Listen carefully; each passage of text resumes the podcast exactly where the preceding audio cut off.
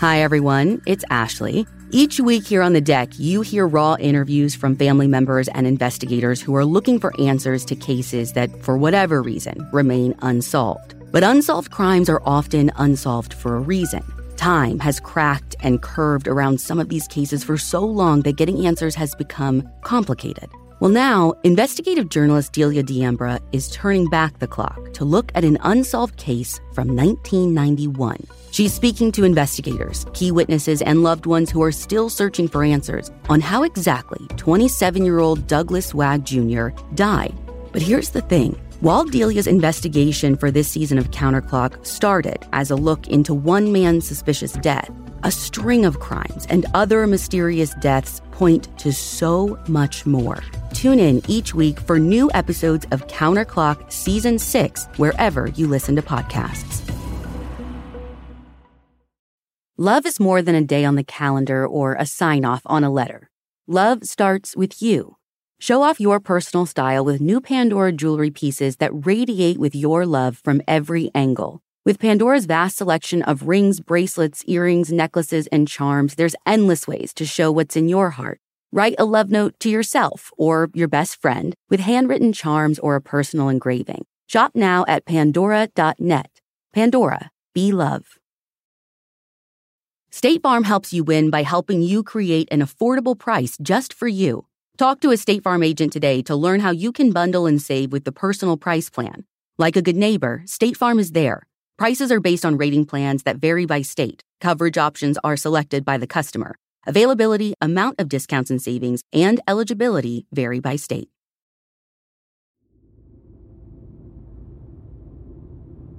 Our card this week is Aaron Lamont Smalls, the ace of spades from Virginia. When Aaron was found shot to death in 2001, investigators dug through piles of tips and several key pieces of evidence to try and find his killer.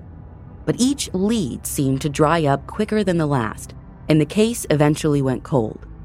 Now, more than 20 years later, investigators are still hopeful that they can uncover the truth for his family and give them the closure they deserve. I'm Ashley Flowers, and this is The Deck.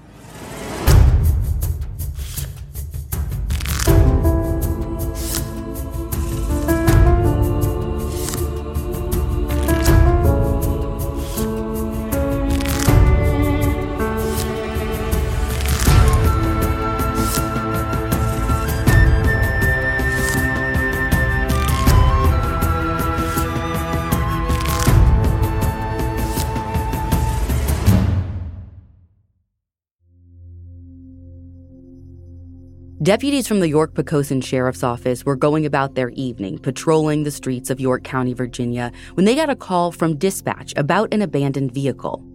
A sedan had been parked at the Country Club Apartments on the northwest edge of the county for several days, and the management company wanted it gone. So they headed over to the complex to check it out. By the time they pulled in, it was about 7 p.m., so things were pretty quiet. Most people were inside their units for the night, and so it didn't take long for them to spot the car in question. It was parked in a spot just off to the side of one of the buildings, and at least from the outside, it appeared to be in working order.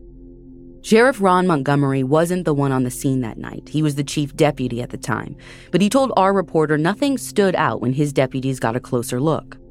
So at the time that we were there, there were no keys found with the vehicle, nobody around the vehicle. Deputy got out and, and opened the car doors.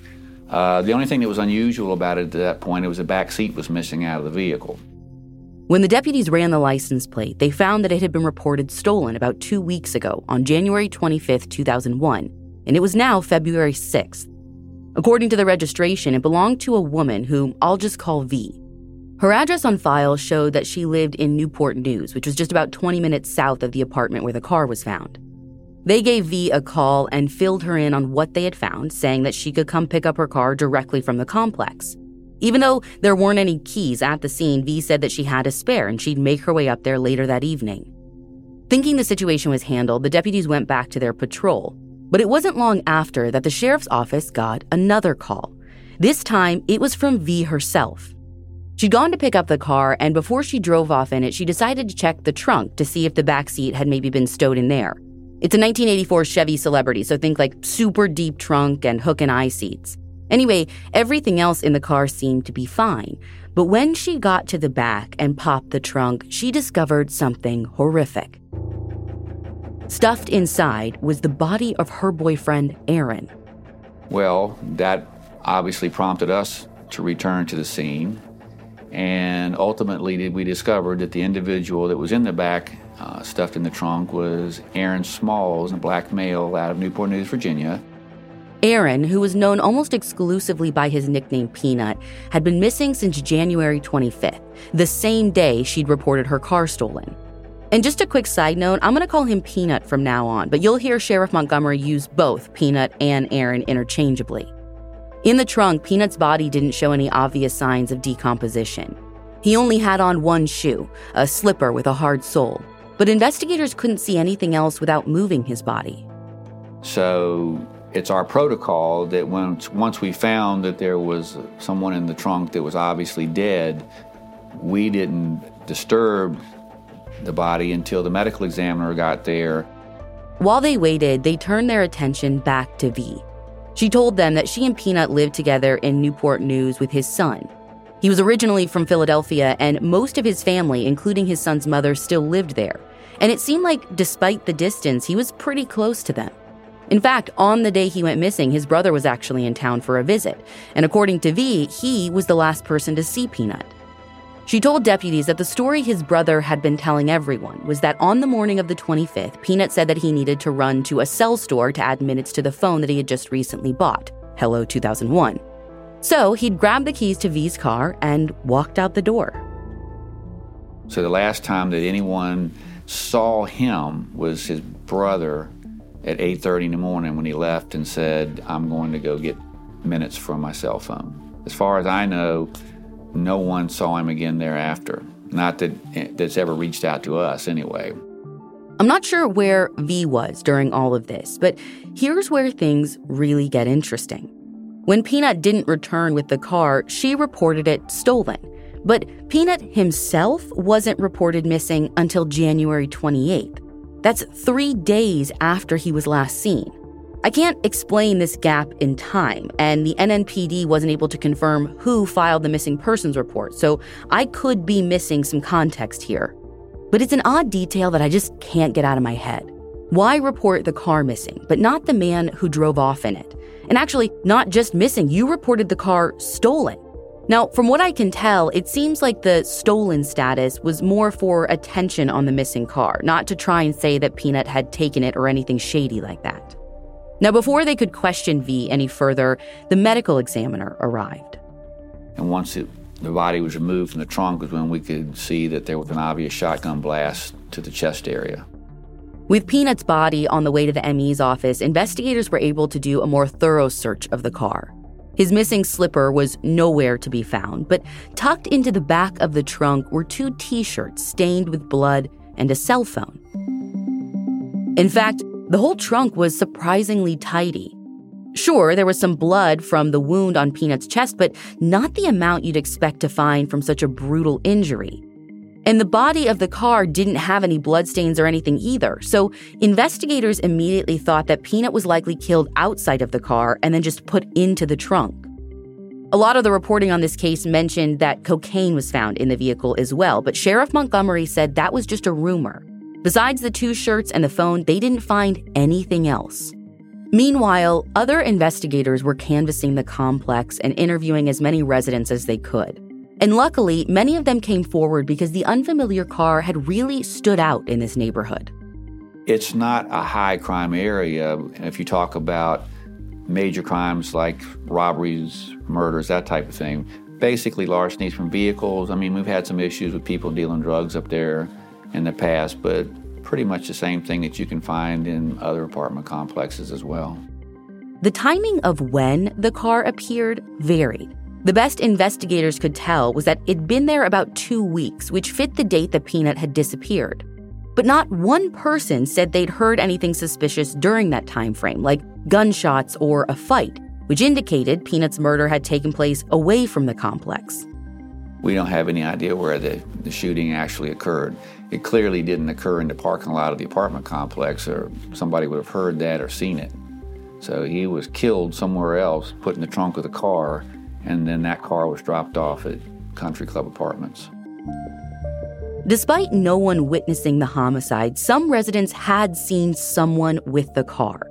And this person wasn't Peanut. They said it was a man who was black, clean shaven, roughly six feet tall, maybe 180 pounds, and in his late 20s to early 30s. Those who saw this man said that he had been in or around the car the first couple of days after Peanut went missing. There was actually some people that claimed that they saw him driving the car, and then the, the best description claimed that they saw him get out of the car, walk around it a couple of times, there was even one resident who claimed that he'd spoken to this guy. He told investigators that the man got out of the parked car, approached him, and asked for a cigarette. He matched the description the other residents gave them. But this witness got a clear view of what he was wearing dark jeans, a dark jacket, and a knit cap. I don't know if the witness gave the man a cigarette, but they didn't really talk much more, and eventually the guy left although the witness couldn't remember if he had gotten back in the car or just walked off. I know it feels like the witness should have been able to give more detail about this guy since they were face to face, but remember, it's been two weeks at this point. Like, do you remember every single person that you have had an interaction with throughout your day? I know I don't. Anyway, in the end, investigators didn't have enough of a description for a composite sketch. But they took what information they had gathered and released it to local media in case someone out there knew the man. They didn't get any hits right off the bat, so they shifted their focus back to Peanut. They wanted to gather as much information about him and his disappearance as they could, and they started by circling back to V. The living room is where you make some of life's most beautiful memories. But your sofa shouldn't be the one remembering them. Take it from someone who has made the mistake. And I should have freaking known better because in our very first house, we got a sectional from Ashley store and it was amazing. So beautiful, withstood a lot. I mean, Chuck is absolutely invited on all the furniture, but you couldn't tell. And that couch, after years of service, then supported our lazy butts during COVID when we binge watched show after show after show. Not even so much as an indent in my favorite cushion. Long story short, when we moved houses, I was like, oh, I'll get a new couch. It costs more money. It must be better. No, I hate it. It looks like we've had it for a zillion years. Meanwhile, the Ashley couch is still thriving at my brother's place. And as if their stuff wasn't quality before, the new high performance furniture from Ashley Store is somehow even better. It's designed to withstand all the spills, slip ups, and muddy paws that come with the best parts of life. Listen, I have corrected all of my mistakes and we now have their new high performance durable furniture. I got it in this beautiful shade of blue. I got some chairs. Love them, love them, love them. So whether you're hosting and toasting or just enjoying furry friends, you can relax knowing you have the durability and convenience of Ashley Store's newest assortment of high performance furniture. Shop the life resistant high performance furniture in store or online at ashley.com. Ashley, for the love of home. It's almost summer, and the best and most sustainable way to shop for a new season is on therealreal.com. The Real Real is the largest and most trusted source for authenticated luxury resale. It's the only place you'll find brands like Hermes, Cartier, Prada, Dior, Staud, Zimmermann, Jacquemus, and more for up to 90% off retail. 10,000 plus new arrivals land every single day from hundreds of brands you love, all authenticated by a team of in house experts. Whether it's that perfect wedding guest look, a new summer sandal, an updated beach tote, resort wear for your summer vacation, you're bound to find exactly what you're looking for, plus deals you won't get anywhere else on therealreal.com. Visit therealreal.com and use code DECK at checkout for 20% off. Terms apply.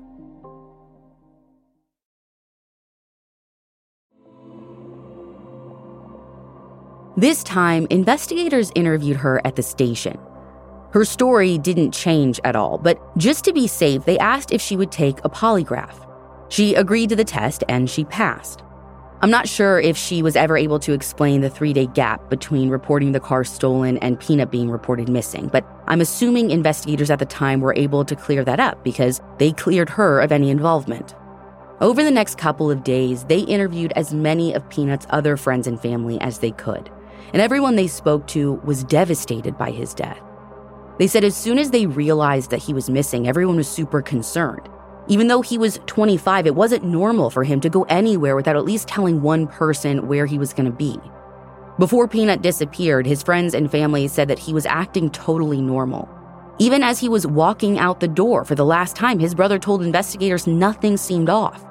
So when he hadn't turned back up, all of Peanut's loved ones knew that something was wrong, and they came together to look for him. They did the same thing that most anyone else would do. They would call around and ask if anybody had seen, and they made people aware that he was missing along with the car. After speaking with his friends and family, investigators headed to the cell phone store next to confirm if he had made it there. But they couldn't find any evidence that he had ever been to the store on the 25th. So they circled back to the family to try and see if maybe there was somewhere else that he could have gone. And that's when they learned that Peanut had recently been in some trouble with the law. We do have family members who acknowledge that they knew that Aaron was, in fact, dealing drugs. I don't know that there's any evidence that he was moving large amounts. It sounded more like smaller amounts of marijuana and cocaine that he was moving on a regular basis. At the time that Aaron disappeared, there were actually indictments out for him from a local drug task force on drug charges based on the other information that we had had that uh, the you know from the family and from the task force. He was in and out of the upper part of the county which is that area at least on a fairly regular basis anyway. So he wouldn't have been a stranger to that area. With this information investigators thought this could be their missing link Maybe Peanut had gone to make a drug deal up in York County before going to the store, and then something went wrong. Well, based on experience, you would think that the life that that Aaron Smalls was leading was probably somehow related to what caused his death. I mean, over the years, I've worked multiple cases where someone owes you money, you owe someone money, and this is the result. The, you know, the, the fact that they get tired of waiting for what they're owed and they're going to make an example. Despite living what might have been considered a risky lifestyle, investigators couldn't find any other red flags. Peanut's family couldn't pinpoint any known enemies, any history of bad drug deals, or even run ins with shady characters. They couldn't even think of anyone who matched the description of the guy seen with V's car. And investigators weren't able to find anything to connect Peanut to the complex itself either. Like he didn't seem to know anyone who lived there or in the surrounding area. So, next, they decided to check his cell phone records on the chance that they could maybe dig up a lead there. And since they had what they assumed was his cell phone, it shouldn't have been a problem. But when they took another look at the phone that was found in the trunk, they realized it wasn't Peanut's. The phone wasn't a prepaid cell like Peanuts was, and when they looked into the number, they found that it was actually registered to a woman.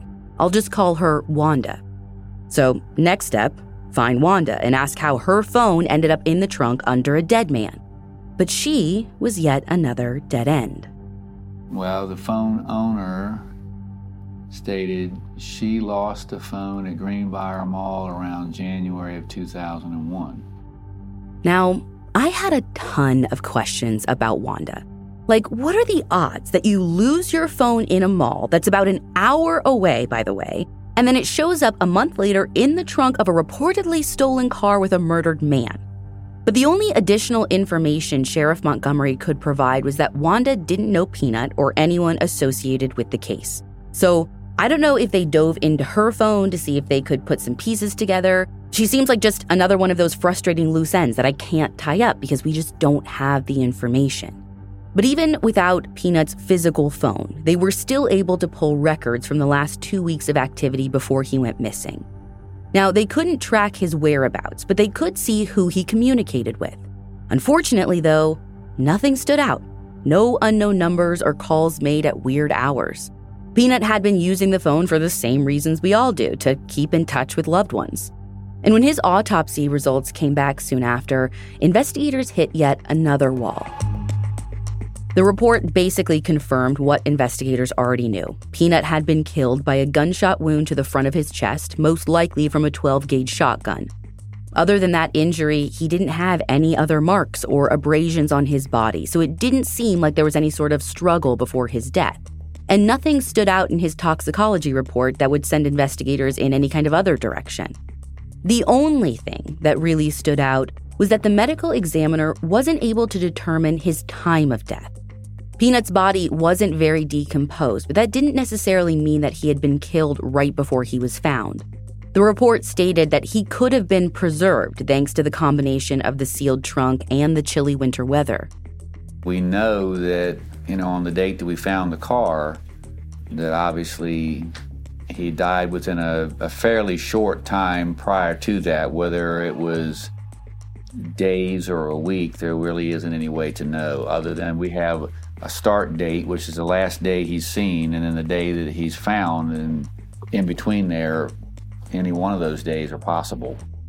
At that point, investigators decided to turn back to the public for help.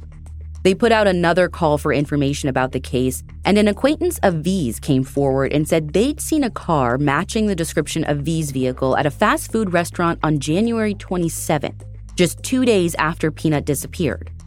There was an individual who saw the car at a Dodge's chicken place on Jefferson Avenue in the Denbigh area of Newport News, but the individual driving the car did not match Aaron's description. They did not believe that was Aaron.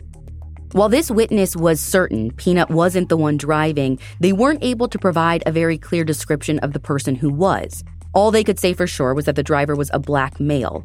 And this immediately made investigators think of the man seen with the car at the apartment complex, due just to the timing.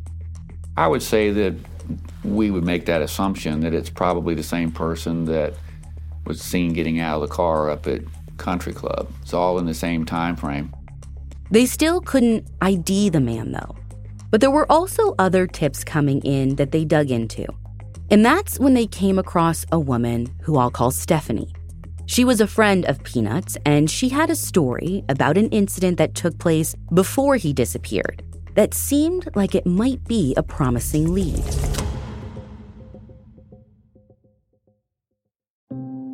When it comes to travel, we all have that happy place that we're always dreaming about. Whether it's the snow capped mountains, white sand beaches, a best friend's wedding, or even a hometown visit, we all have one. I mean, you're probably thinking of yours right now. Wherever your happy place is, Priceline wants to get you there for a happy price so you never have to miss a trip. And listen, as a mom, as a CEO, it's not easy for me to get away, or at least not far away. But ever since I was in college, I have been the queen of staycations. And hand to Bible, Priceline was my jam. I had it dialed in. I'd get four star hotels for like 50 bucks a night and treat myself after a long work week and college classes. Every Vegas trip I ever took in my 20s was through Priceline. I couldn't even believe anyone ever booked anything another way. And Priceline is more than just hotels. Priceline lets you book your entire trip all in one place. So download the Priceline app today to save up to 60% off select hotels and go to your happy price with Priceline. Why not grocery shop from the comfort of your couch? With Thrive Market, the no junk food healthy grocery store, you can. I've been gearing up for summer, trying to get myself in shape, and I actually have been getting all of my whey protein and collagen powders from Thrive Market. Not just from Thrive Market, but I get the Thrive Market brand, which is delicious, priced super well, and I feel like it's a brand that I can trust because Thrive Market carries brands with the highest quality ingredients and sourcing methods, and they restrict hundreds of ingredients across their food and cleaning categories. Save time and money as a Thrive Market member on every single grocery order. On average, customers save over 30% each time. They even have a deals page that changes daily. Save time and money and shop Thrive Market today. Go to thrivemarket.com slash deck for 30% off your first order, plus a free $60 gift. That's T-H-R-I-V-E market.com slash deck. thrivemarket.com slash deck.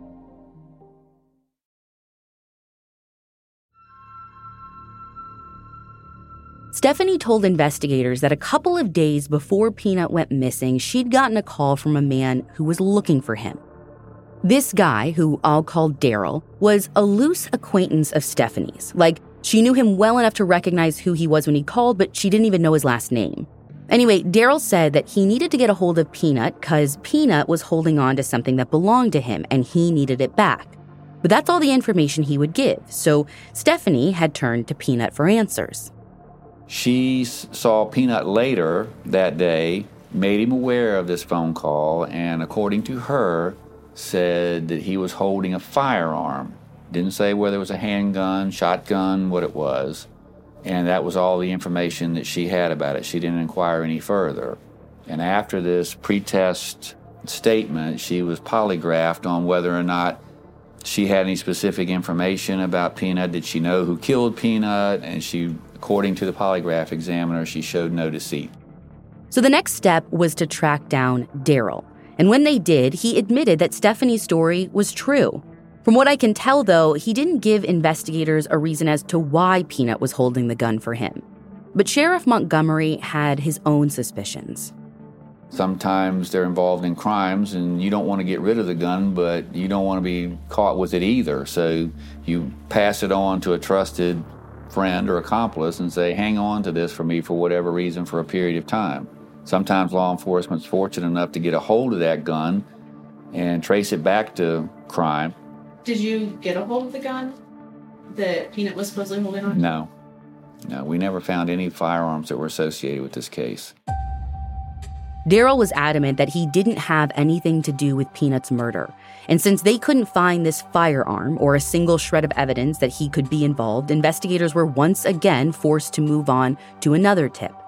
You see, a single house slipper matching the description of Peanut's shoe was found in Newport News. Now, I don't know who found it or how police were notified, but the tip said that the shoe was in a field at an industrial park. When investigators heard about this, they were over the moon. This could be the second crime scene they've been looking for.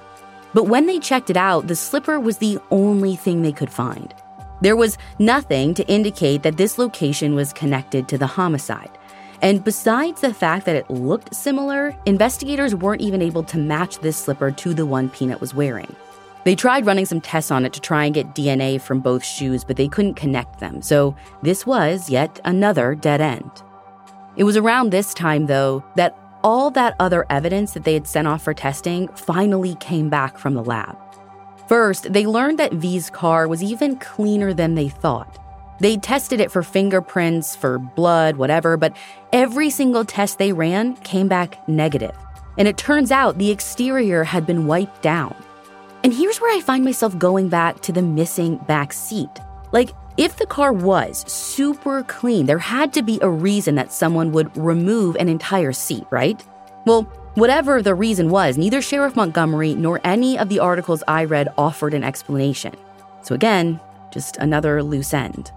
The only other thing that the lab could tell them was that the blood found on the two shirts in the trunk was Peanut's blood. But that was all they could get. So, with no other evidence to test or no new tips coming in, the case started to cool off, and months started going by with nothing new. That is until they got a call later in 2001 from an inmate at the Virginia Peninsula Regional Jail. We got contacted by an inmate in the jail who had had a conversation with another individual, a cellmate, and that person had said, My cousin had something to do with Peanut's death. And the name of the cousin was familiar to us as well. We had had dealings with that individual in the past. The inmate claimed that uh, the information was that the shotgun that was used in the homicide was thrown into a drainage ditch or a drainage culvert in a neighborhood not far from where Peanut was found.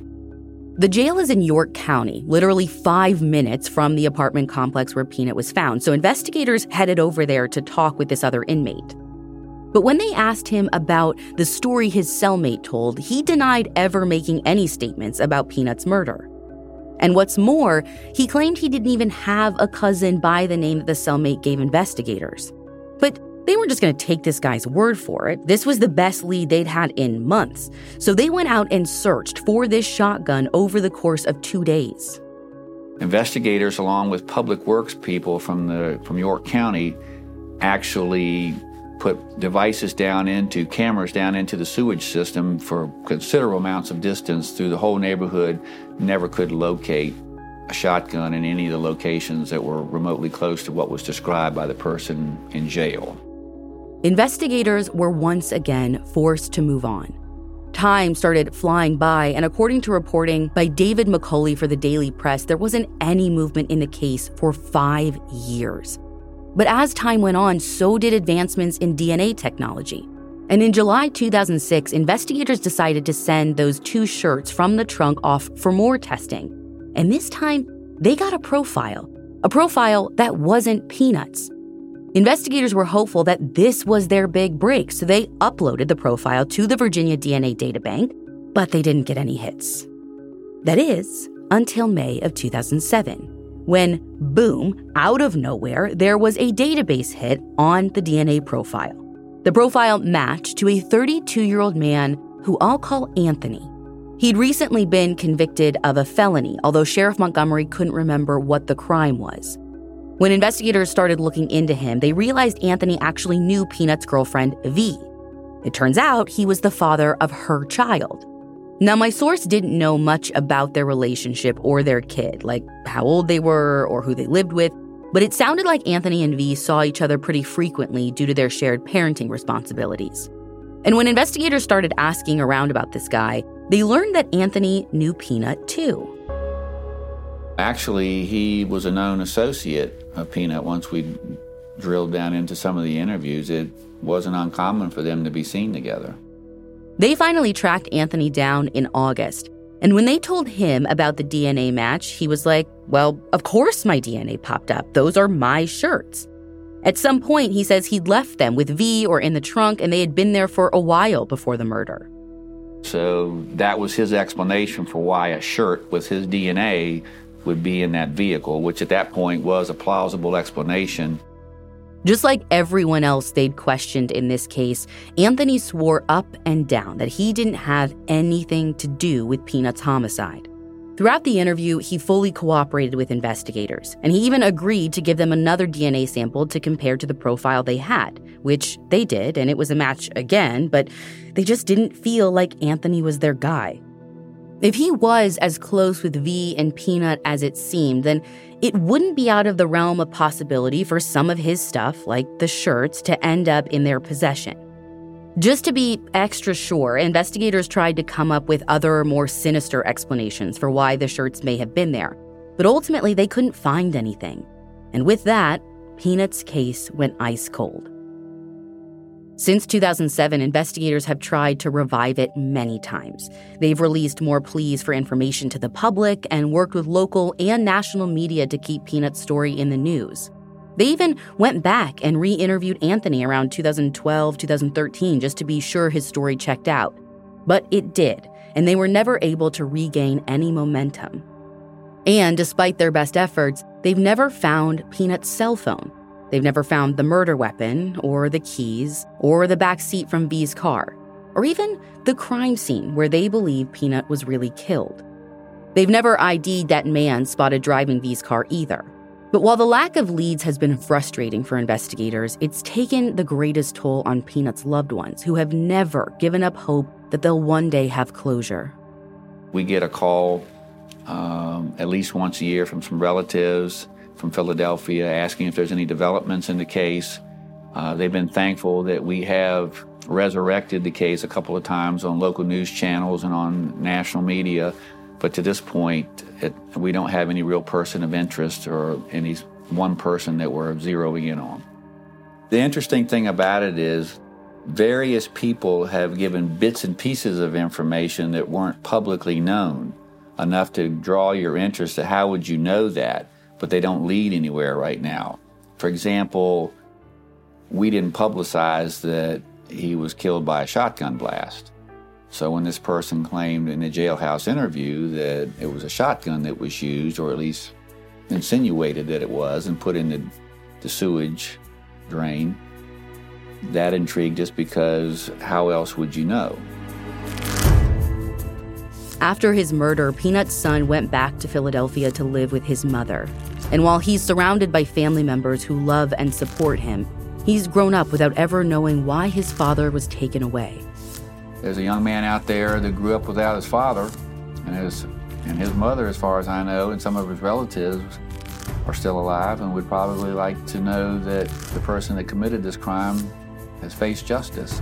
You would think with the amount of time gone by, the only way that this, this crime is going to be solved, that if someone has specific knowledge of it, was to come forward at this point in time and make us aware of some piece of evidence that we've not been made aware of before now.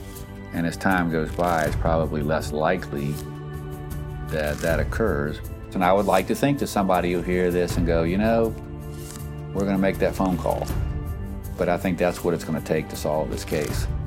If you have any information about the 2001 murder of Aaron Lamont Smalls, also known as Peanut, please don't hesitate to call the York Poquoson Sheriff's Office at 757 890 4999.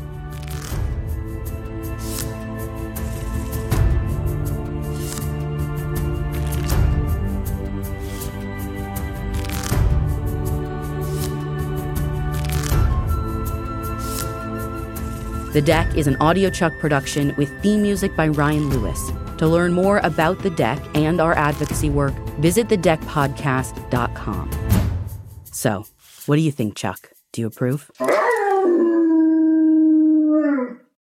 Hi, it's Martha Stewart.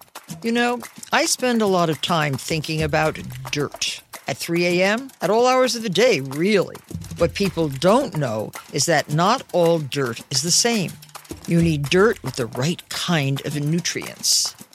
New Miracle-Gro organic raised bed and garden soil is so dense, so full of nutrient rich, high quality ingredients.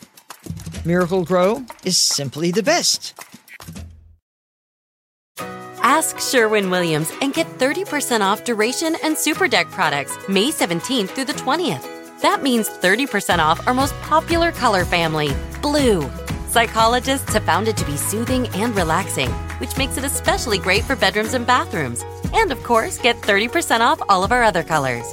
Shop the sale online or visit your neighborhood Sherwin Williams store. Click the banner to learn more. Retail sales only, some exclusions apply. See store for details.